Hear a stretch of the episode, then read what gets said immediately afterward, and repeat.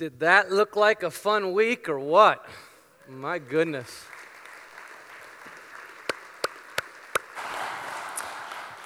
We had uh, 130 volunteers here all of last week providing meals and Bible lessons and games and activities. It was just a tremendous week for 315 or so kids.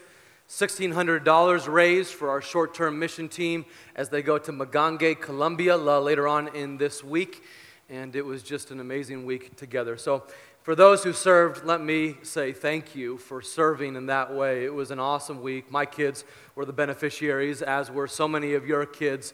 And an event like that doesn't happen without your generosity, without your time, well, without your energy. So, thank you so much for, for making that a priority and um, for your part in helping VBS week go so well last week.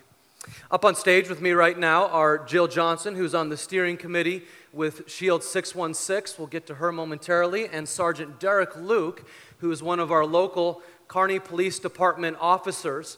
And uh, Derek has brought some gear up on stage as well to share with us. Uh, I've asked Derek and uh, Jill to come forward and share a need that has arisen in our community. There's an organization that's been developed called Shield 616, and I'll allow Sergeant Luke to talk about that. But um, there's a need that's arisen in our community, and it's this. Have you noticed that across our nation, officers today are underappreciated? Yeah, quite obviously.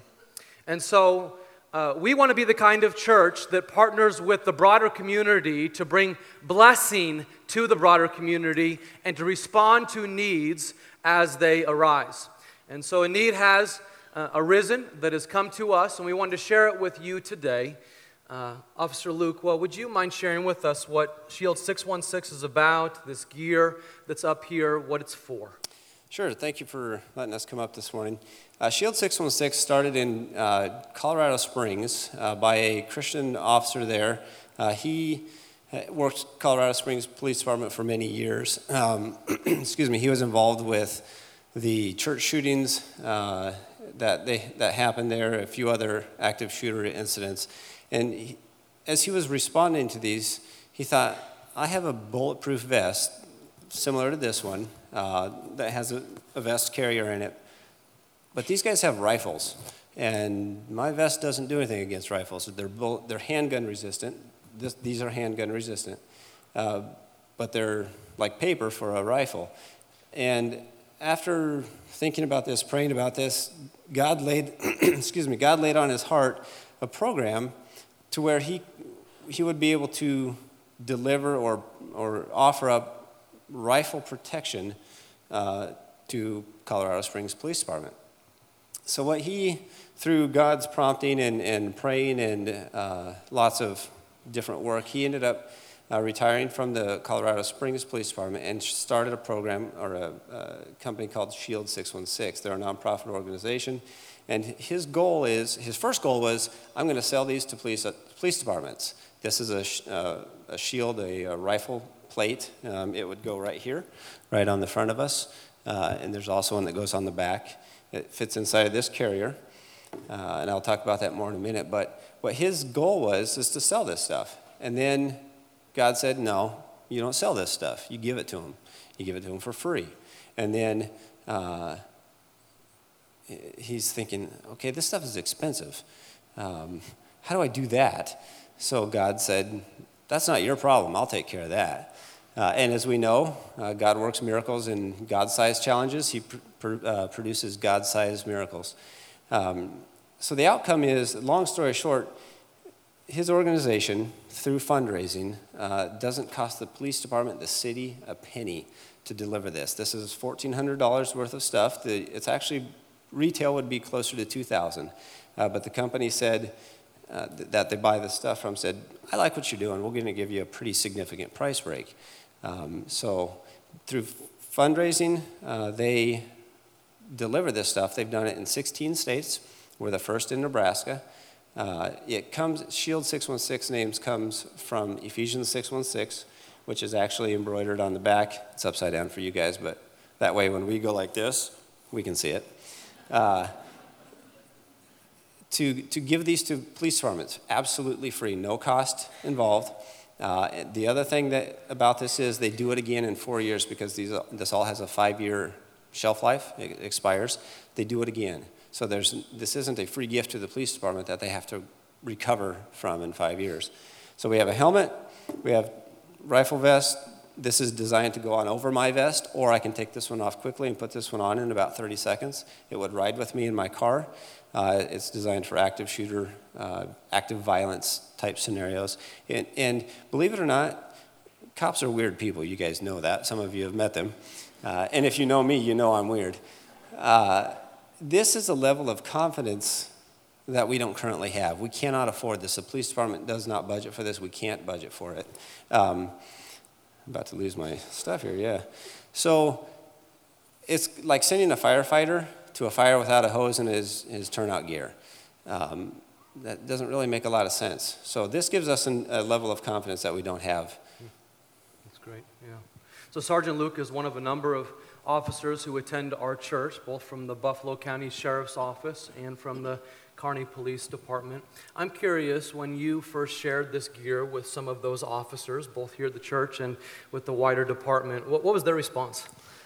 Uh, I, my anticipation was cops tend to be very non emotional because that's what we think we're supposed to be, but we bleed, we cry, we laugh, we have bad days and good days. So my thought was this when I showed this to my guys, my shift, uh, this is what we're going to do. The chief has approved it. I thought they'd be like, yeah, okay, well, I was very wrong. It was like kids on Christmas morning.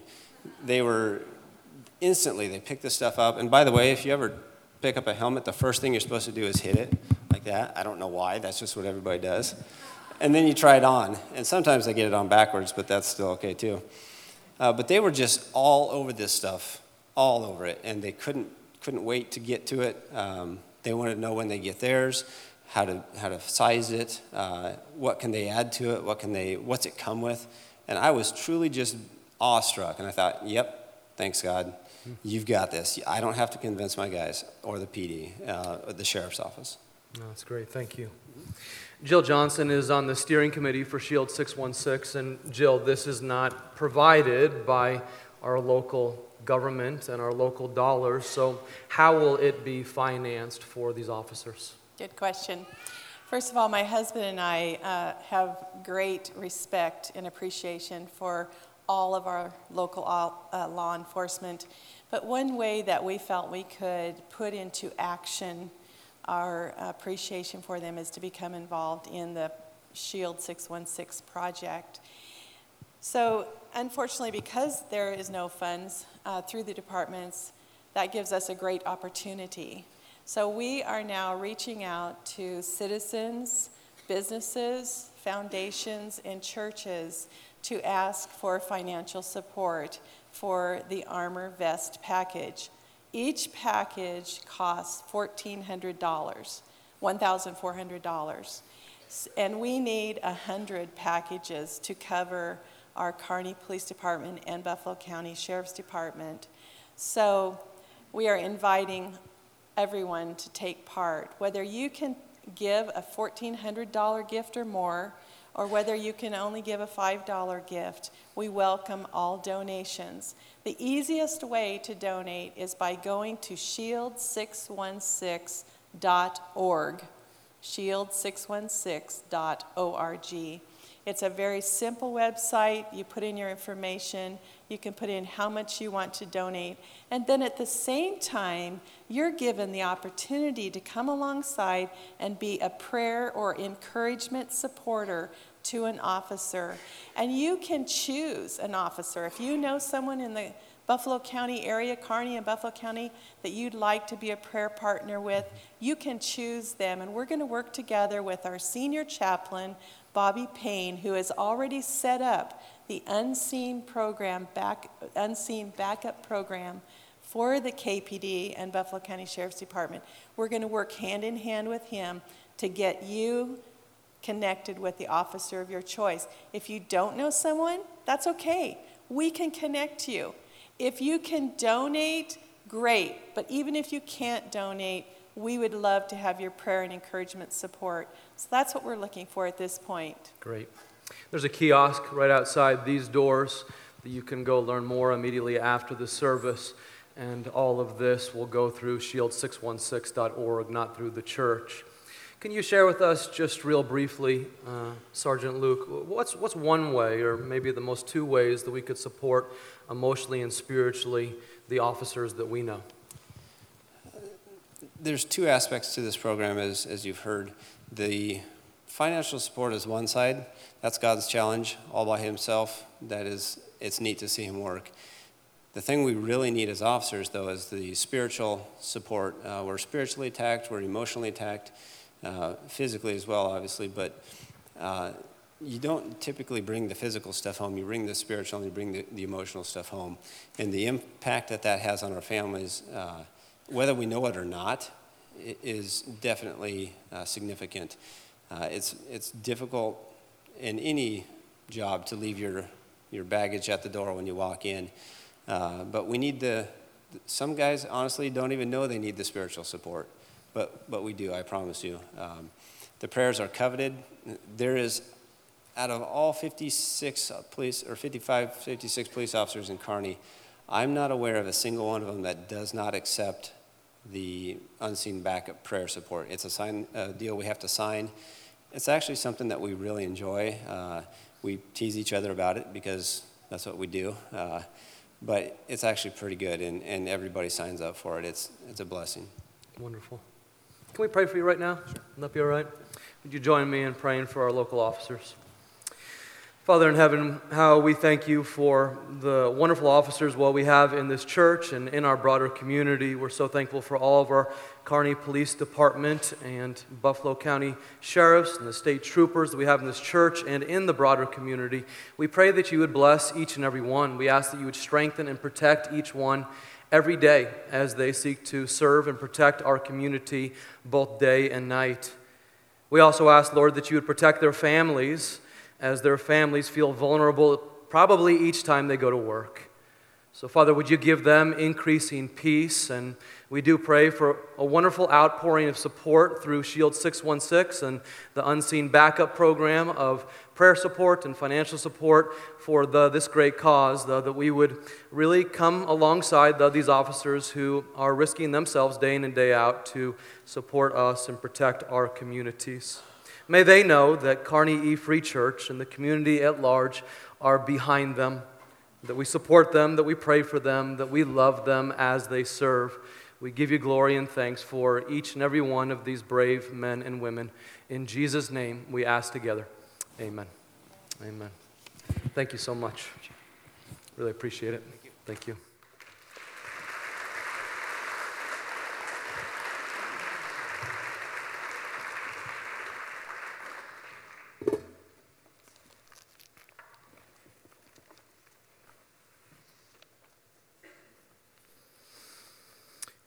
Well, that's a little bit different than what we normally do on a Sunday morning. But uh, again, as I noted already, we want to be the kind of church that rallies around our community and identifies needs in a variety of different ways and seeks to partner where we can. So grateful, though, this morning to have uh, Brian and Lori Klein back from their sabbatical. I was with them last weekend as I had the great honor of uh, officiating their daughter's wedding, as they had a wedding in Kansas City. Kirsten married Raul, and I got the great honor to officiate that and be with Brian and Lori. And now they're back with us today, and we are so grateful to have them back after their sabbatical. Thank you for your prayers for them over the past couple months. And thank you, Father, for your prayers for them and for the Maganga Colombia mission team as they head out to Maganga later on this week. Um, great to be back with you after being gone last weekend. I wonder if you'd open with me in your Bible to the book of Esther. And you'll find the book of Esther. Basically, if you go dead center into your Bible, you find the book of Psalms. And then if you go from there to the left, you'll find Job. And left from there, you'll find Esther. If you go to Ezra or Nehemiah, you've gone a little bit too far. You turn back to the right, and you'll find the book of Esther, which is a wonderful story which we'll be examining this morning. Did you know that there is a book in the Bible that God's name is not even mentioned. One young man does. In 10 chapters in the book of Esther, the name of the Lord doesn't even get a shout out. What's up with that? Nor do words like prayer or worship or scripture or any other spiritual sounding words. Why is that? It's very interesting.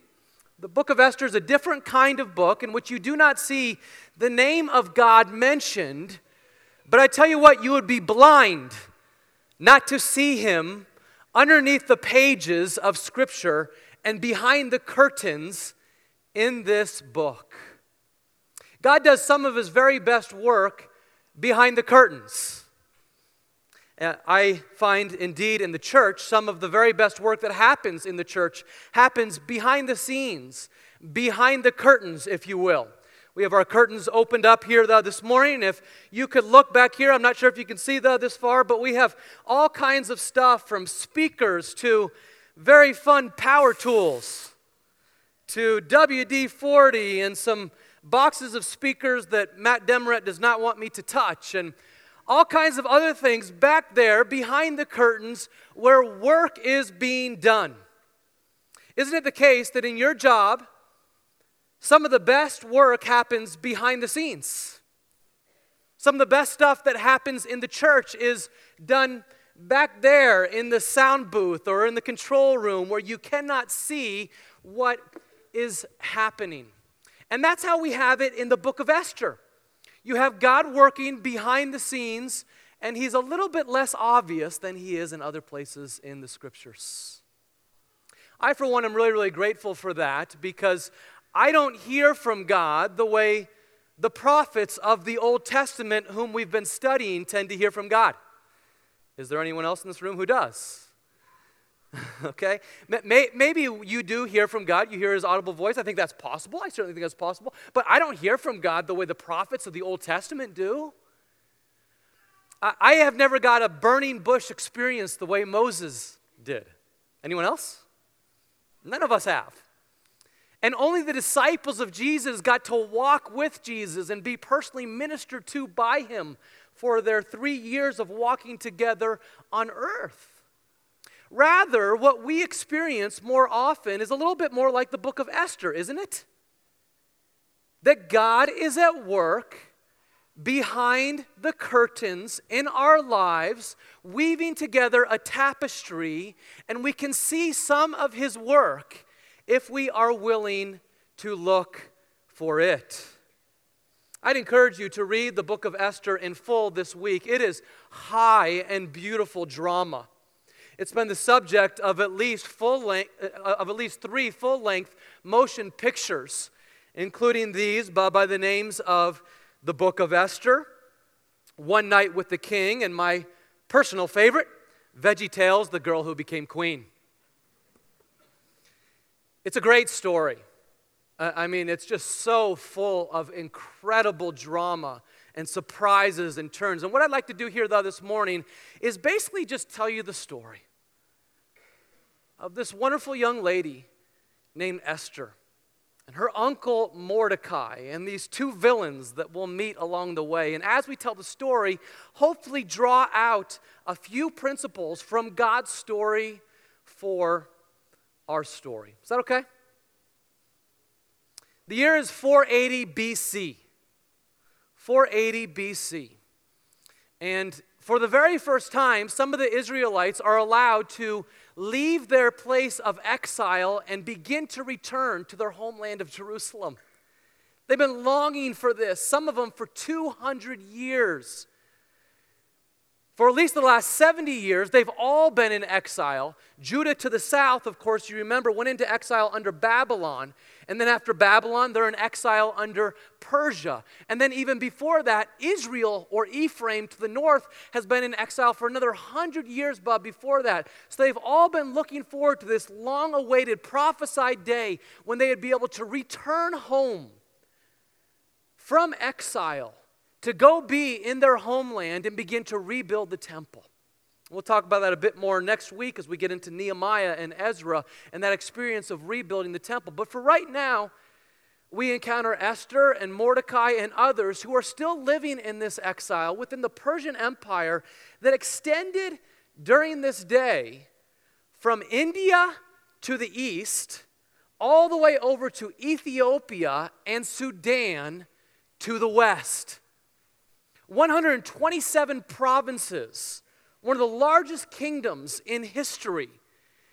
And Esther finds herself in the center of the Persian kingdom, the capital city named Susa, which would be in modern day Iran.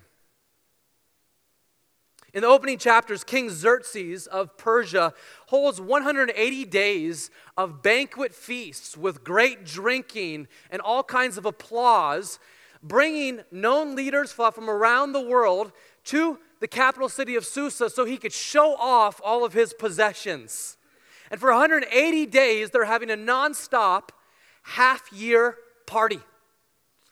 Self indulgent, anyone? That's King Xerxes. In the middle of his self indulgence, he wants to show off his beautiful wife, the great queen Vashti. And he says to Vashti, Come and show yourself and your beauty before all of these nobles who have come to us. Show them your beauty. And she does what we hope all of our daughters would do. She says to the king, No way, I'm way more than my body. And she says, No thanks to King Xerxes. For that, unfortunately for Vashti, she's banished and he divorces her. And then he issues a decree in which he says, Let every man be the master of his wife. Ooh, don't do that. That's what he does. He says, Let every man be the master of his wife. He's a petty man. And as the story continues, you see he's such a weak, incompetent man that it's very easy to wrap him around your finger, or in this case, around Esther's finger. As the story continues, she is sure to do that. And so the whole thing is like a Jerry Springer episode gone bad. Okay, you have divorce and banishment, but because she won't participate in the beauty pageant, and then the king is left well without a wife, and so he says, Well, let's hold the very first Miss Persia beauty pageant. And let's bring the best of the best of the virgins from 127 states and parade them before me one by one, and I will choose which one I want. And it's there that we meet Queen Esther in our story. Before she was a queen, she was an orphan. Esther chapter 2, verse 5. Now there was in the citadel of Susa a Jew of the tribe of Benjamin named Mordecai, son of Jair, the son of Shimei, the son of Kish, who had been carried into exile from Jerusalem by Nebuchadnezzar, king of Babylon, among those taken captive with Jehoiachin, king of Judah. So he would have been taken captive by the Babylonians probably some 65 years ago. Now he's probably 75, 70, 75, 80 years old. He's an older man at this point. Mordecai had a cousin who was more of a niece named Hadassah, whom he had brought up because she had neither father nor mother. This young woman, who was also known as Esther, had a lovely figure and was beautiful. Mordecai had taken her as his own daughter when her father and mother had died. So Esther is an orphan. And she doesn't have a father and mother, but she does have what the Hebrews called a kinsman redeemer. And there is this beautiful Old Testament law. Have you heard of a kinsman redeemer? Raise your hand if you heard of that. Beautiful Old Testament law called a kinsman redeemer that if a woman was without the protection of a husband because that husband died, or a young lady was without protection of mother and father because she became an orphan, then the next of kin, it was not merely their responsibility, it was their duty. It was law to take that young girl into their home and provide for them. Isn't that cool? This is the way it was in ancient Israel. And so Mordecai steps up to the plate and he says, Yeah, I'll be kinsman redeemer to my niece, my young cousin, Hadassah, who becomes Esther. And he serves in this way, this redeemer for her. The next thing, though, that we see in the story is Esther is paraded before King Xerxes along with many, many other contestants. And uh, you come to verse 17. After she's been paraded by before King Xerxes with other contestants, she's kind of selected. She's like part of the top five or top 10. I don't know how many it was. But she was in the top five or 10 to receive 12 months of beauty treatments. No charge to you, Esther. 12 months of beauty treatments so that you could appear with even more beauty but before the king. Verse 17 Now the king was attracted to Esther more than any of the other women, and she won his favor and approval more than any of the other virgins. So he set a royal crown on her head and made her queen instead of Vashti. Esther wins the big beauty contest.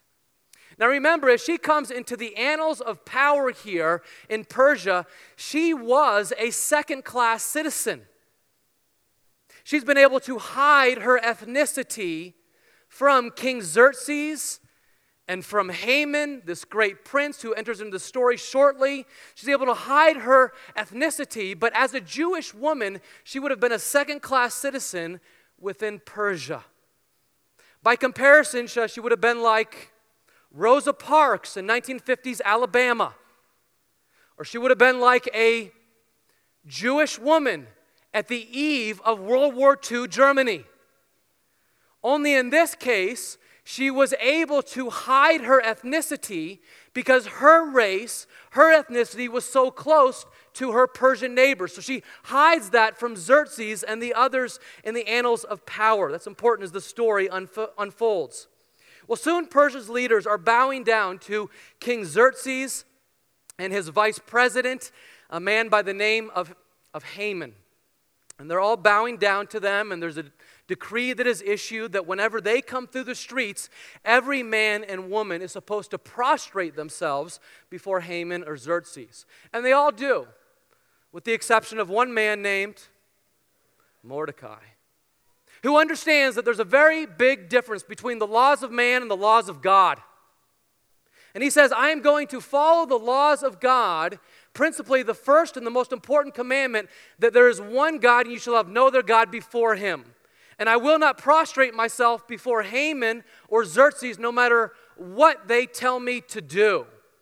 And so he practices civil disobedience when, day after day, chapter 3, verse 4 tells us Mordecai refuses to comply. Well, this really gets Haman's goat.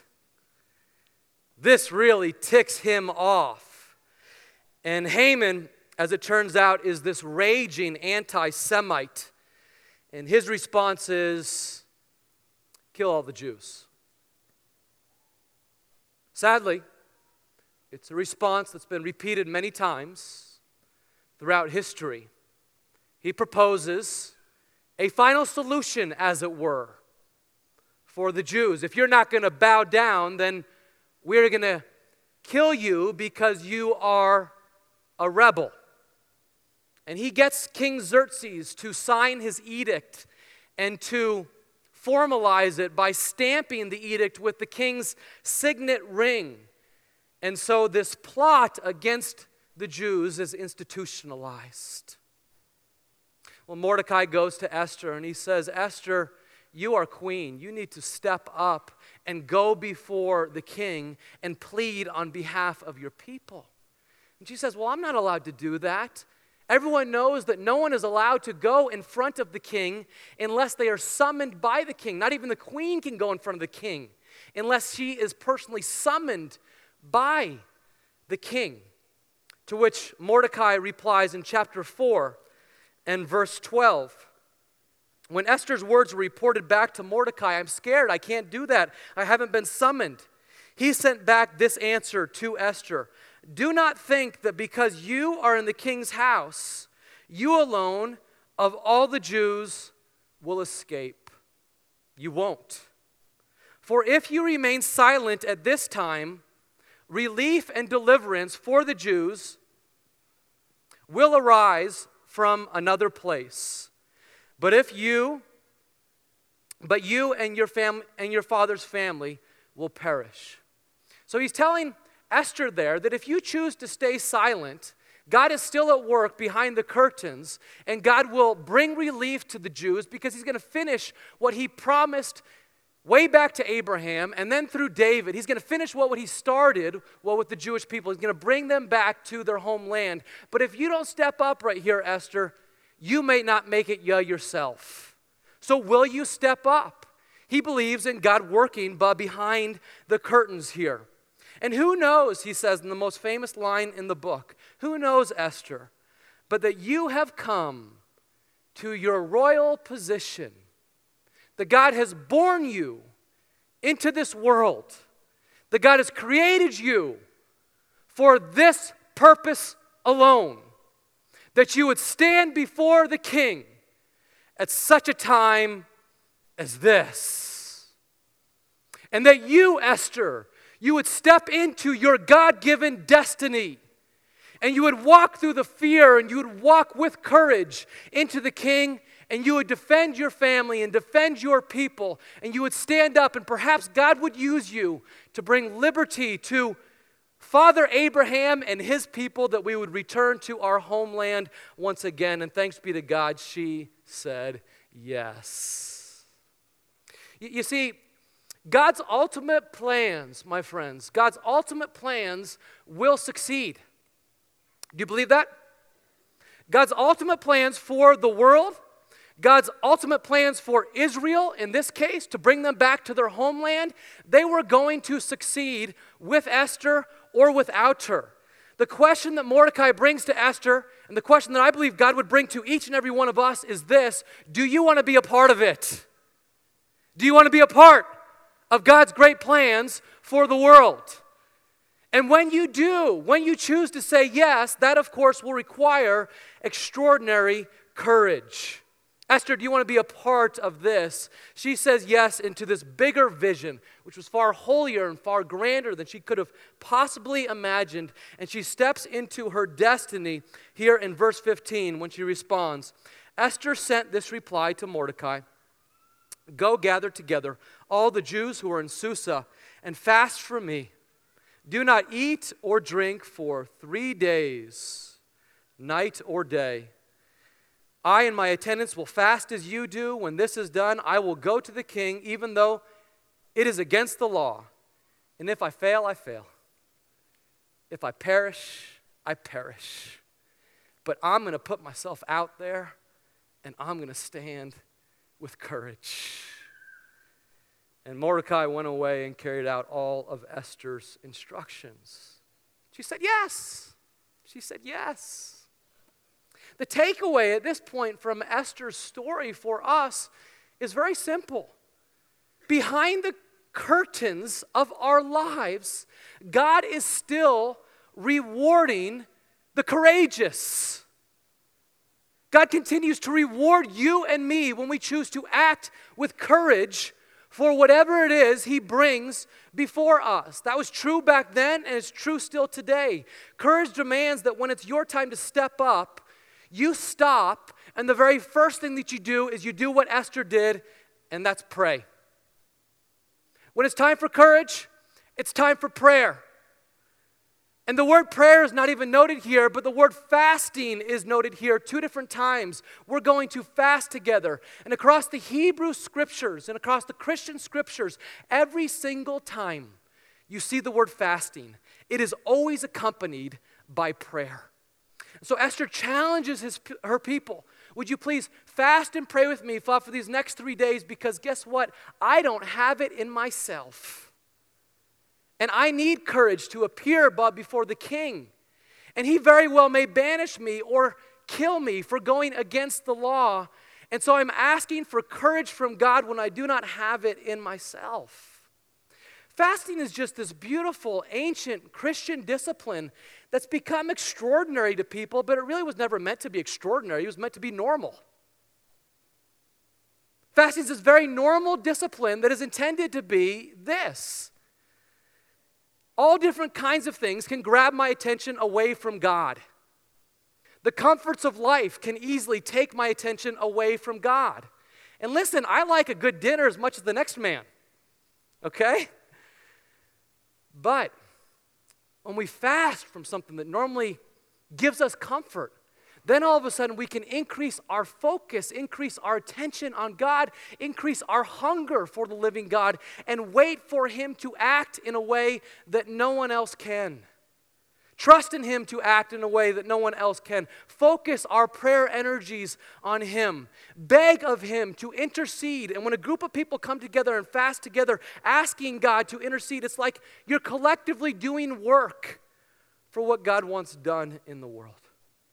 So she has this great need, and she falls on her knees, praying and fasting, and the people of Israel join her in that as she prepares to go before the king. I have a need in my life right now. I've gone through a challenging season. And so I had to make the decision that I don't really want to make to refocus myself on God through fasting. Just recently, again, I like a good dinner as much as the next guy. I don't want to fast. But it's just amazing how refocusing my attention on Him has been just what I have needed to receive my comfort from Him, as opposed to even receiving my comfort from food. Do you see? And it's really just incredible. The more we pray, the more we see answered prayers. Whoa, amazing. Just as James said, you do not have because you do not really ask God.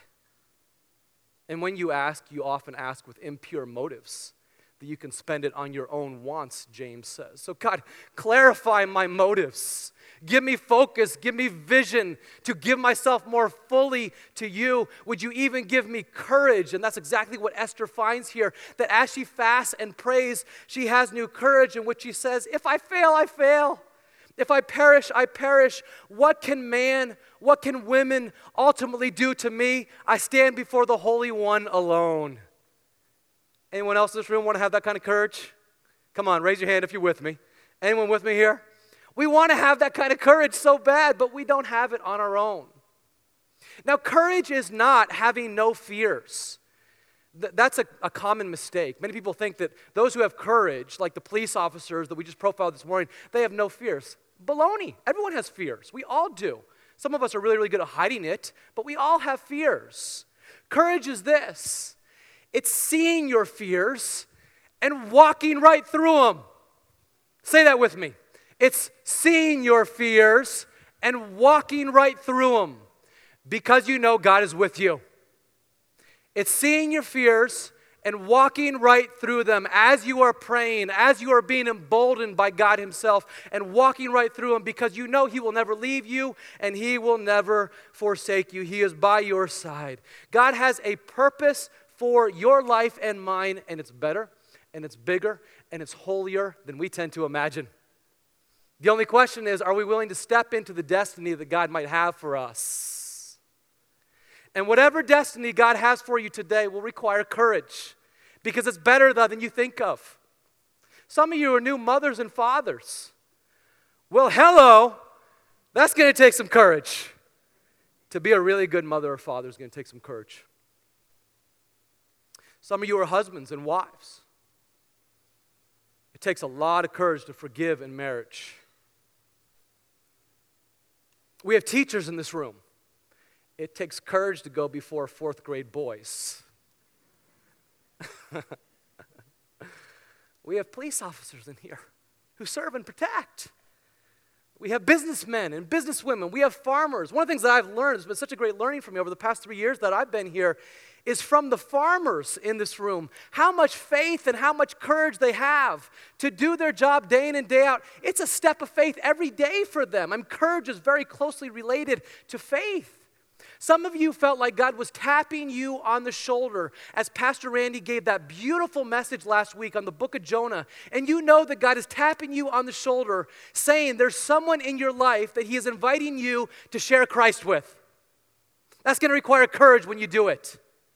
It's going to be really easy to find a way to excuse yourself from that task. But to know that God is tapping you on the shoulder to go do something great for His cause always takes courage. Some of you have been sitting on the sideline in this church for years and years. And perhaps God is tapping you on the shoulder as you look at this little tear off portion, which I will demonstrate for you right now, on the edge of your handout. That perhaps today is the day you would fill this out and you'd say, Yes, I will choose to be involved in the church that feeds me.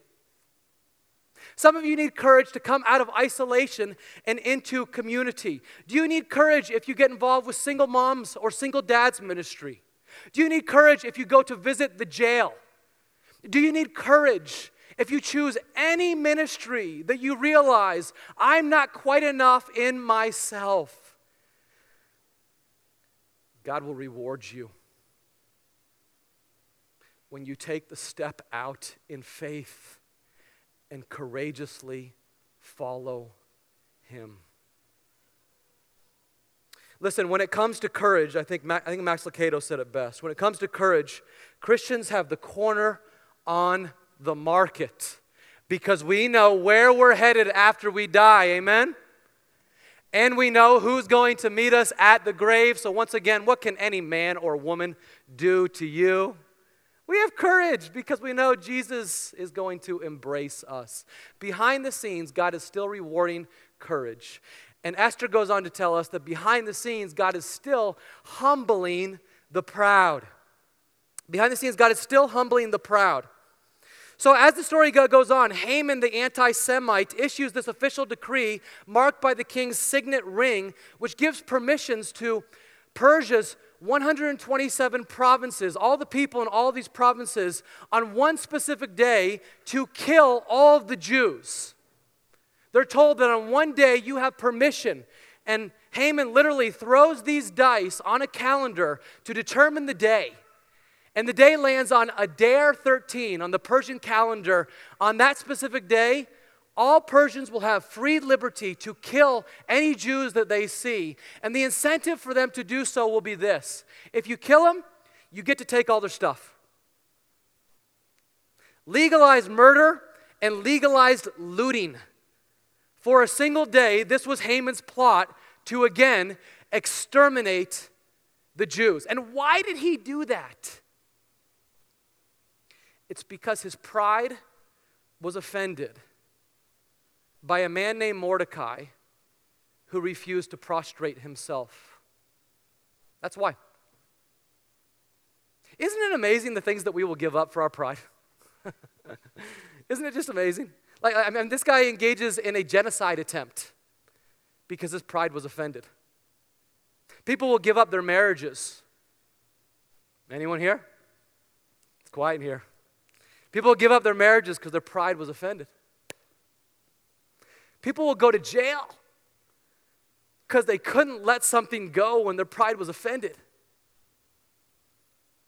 People leave the church and go to another church. I'm not talking about this church, I'm sure it wouldn't happen here.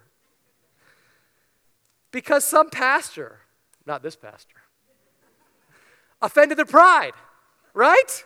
I mean, it happens all the time. It's amazing how much people will give up just because their pride was offended. But here is something that we can count on every day of the week God exalts the humble, God will reward the humble, and God opposes the proud. You can count on it every day. I, I mean, the book of Esther is a story of a bunch of reversals. Esther begins as this meekly orphan, and she is exalted to queen. Mordecai begins as an old man who doesn't know if he'll ever be able to return to his homeland. And he is paraded in honor throughout the streets of Susa.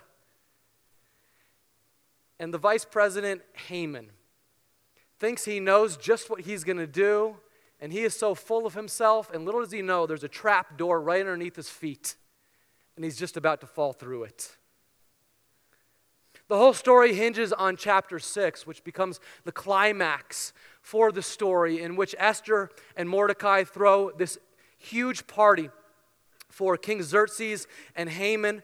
And uh, just before that, Xerxes is reminded as he's having the book of annals of his reign read to him so he can feel better about himself. And as the book of annals is being read to him, he is reminded by these attendants that there's a man named Mordecai who previously saved his life when there was an assassination plot on his life. And he said, Whoa, I forgot about Mordecai. And so Esther brings that to Xerxes' attention as she throws this huge party.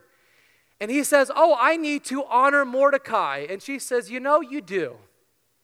And it's interesting. There's a man in your palace who doesn't want to honor Mordecai. There's a man in your palace who wants to kill Mordecai, the one who saved the king. You should probably do something about that, King Xerxes. And in this moment, she wraps him around his, around her finger. And he says, Yes, we should kill that man. And Esther says, Well, guess what? We have a 75 foot pole outside that a man named Haman has built for Mordecai, and we can just go ahead and publicly kill him there. Poetic justice, anyone? This is a consistent word from the scriptures. God opposes the proud. We love our pride. But God opposes the proud, and He gives grace to the humble each and every time. And so, Father, would you please make us, this is, what, this is our prayer. Father, would you please make us like Jesus, the humble one, who sought not to be served, that he would be exalted, but humbled himself Make us like Jesus, who was the humble one, who did not look out for his own interests, but looked out for the interests of others. Make us humble like Jesus as we go on Facebook. Please, Jesus. Make us humble like Jesus we get into family disputes. Please, Jesus, make us humble. Make us humble like Jesus we go to work Monday through Friday and we see those coworkers that we really do not like. Please, Jesus, make us humble.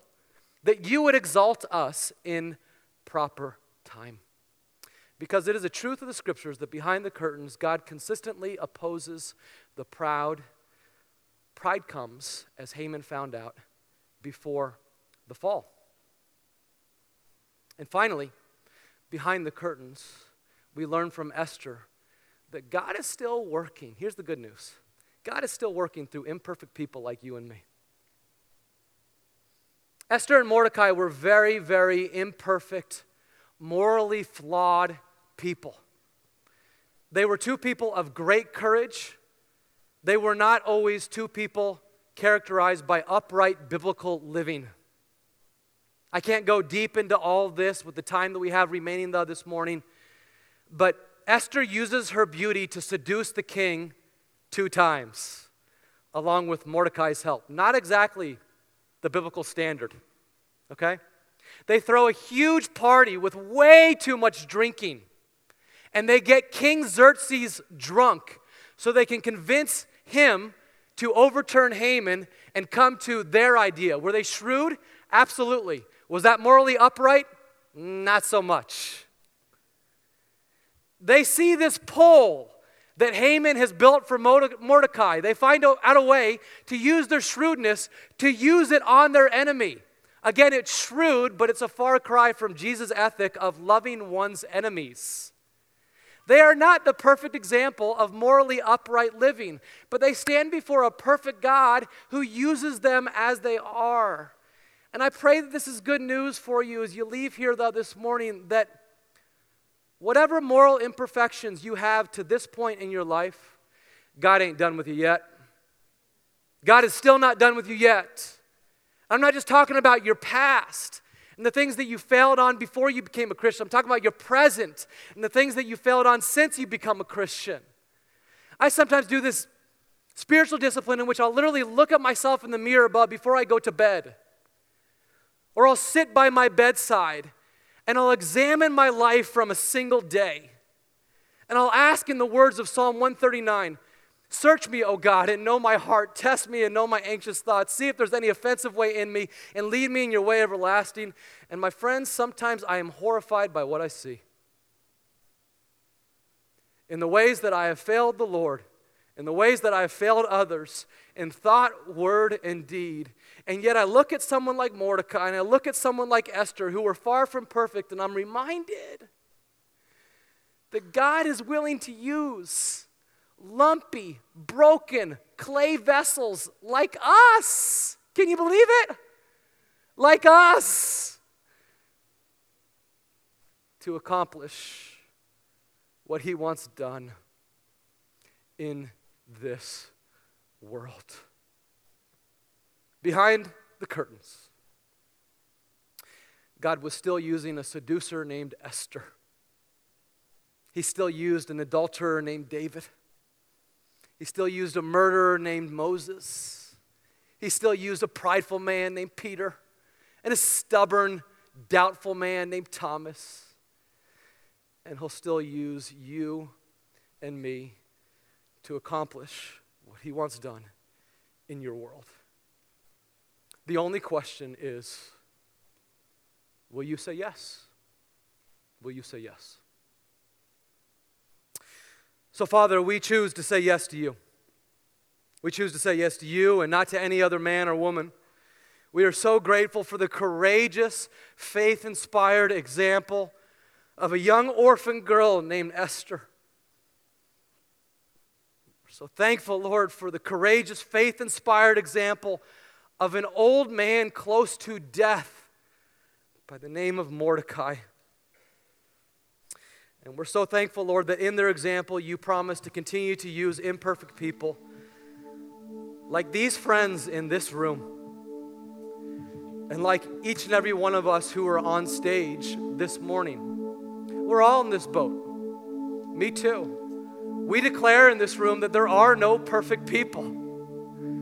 But we declare at the same time in this room that there is a perfect God who has given himself for imperfect people on the cross to bring us back to Him.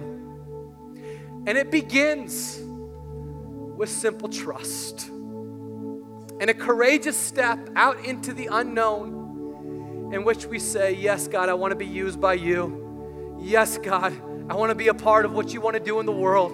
Yes, Lord, I want to be a part of what you want to do in my family. Yes, Lord, I want to be a part of what you want to do in my community. I wonder if there's anyone with me this morning that wants to be more a part of what God is wanting to do in our community. If you're there this morning, you want to be more a part of what God wants to do in our community, would you just raise your hand? Just raise your hand. There's no one looking at you but me. Thank you for the dozens, perhaps even hundreds of hands raised in this room. We want to be more a part of what you want to do here, God. Help us to take a step out in courage to say yes to God and drop the fear of and women. Oh, we bless you, Lord, for the beautiful examples that we've seen here in the scriptures. We invite you now to do it again, do it again. Do it in our lives. Use even us, lumpy clay vessels, for your glory, for your honor, that the world may know that Jesus Christ is the one true God, in whose name we pray.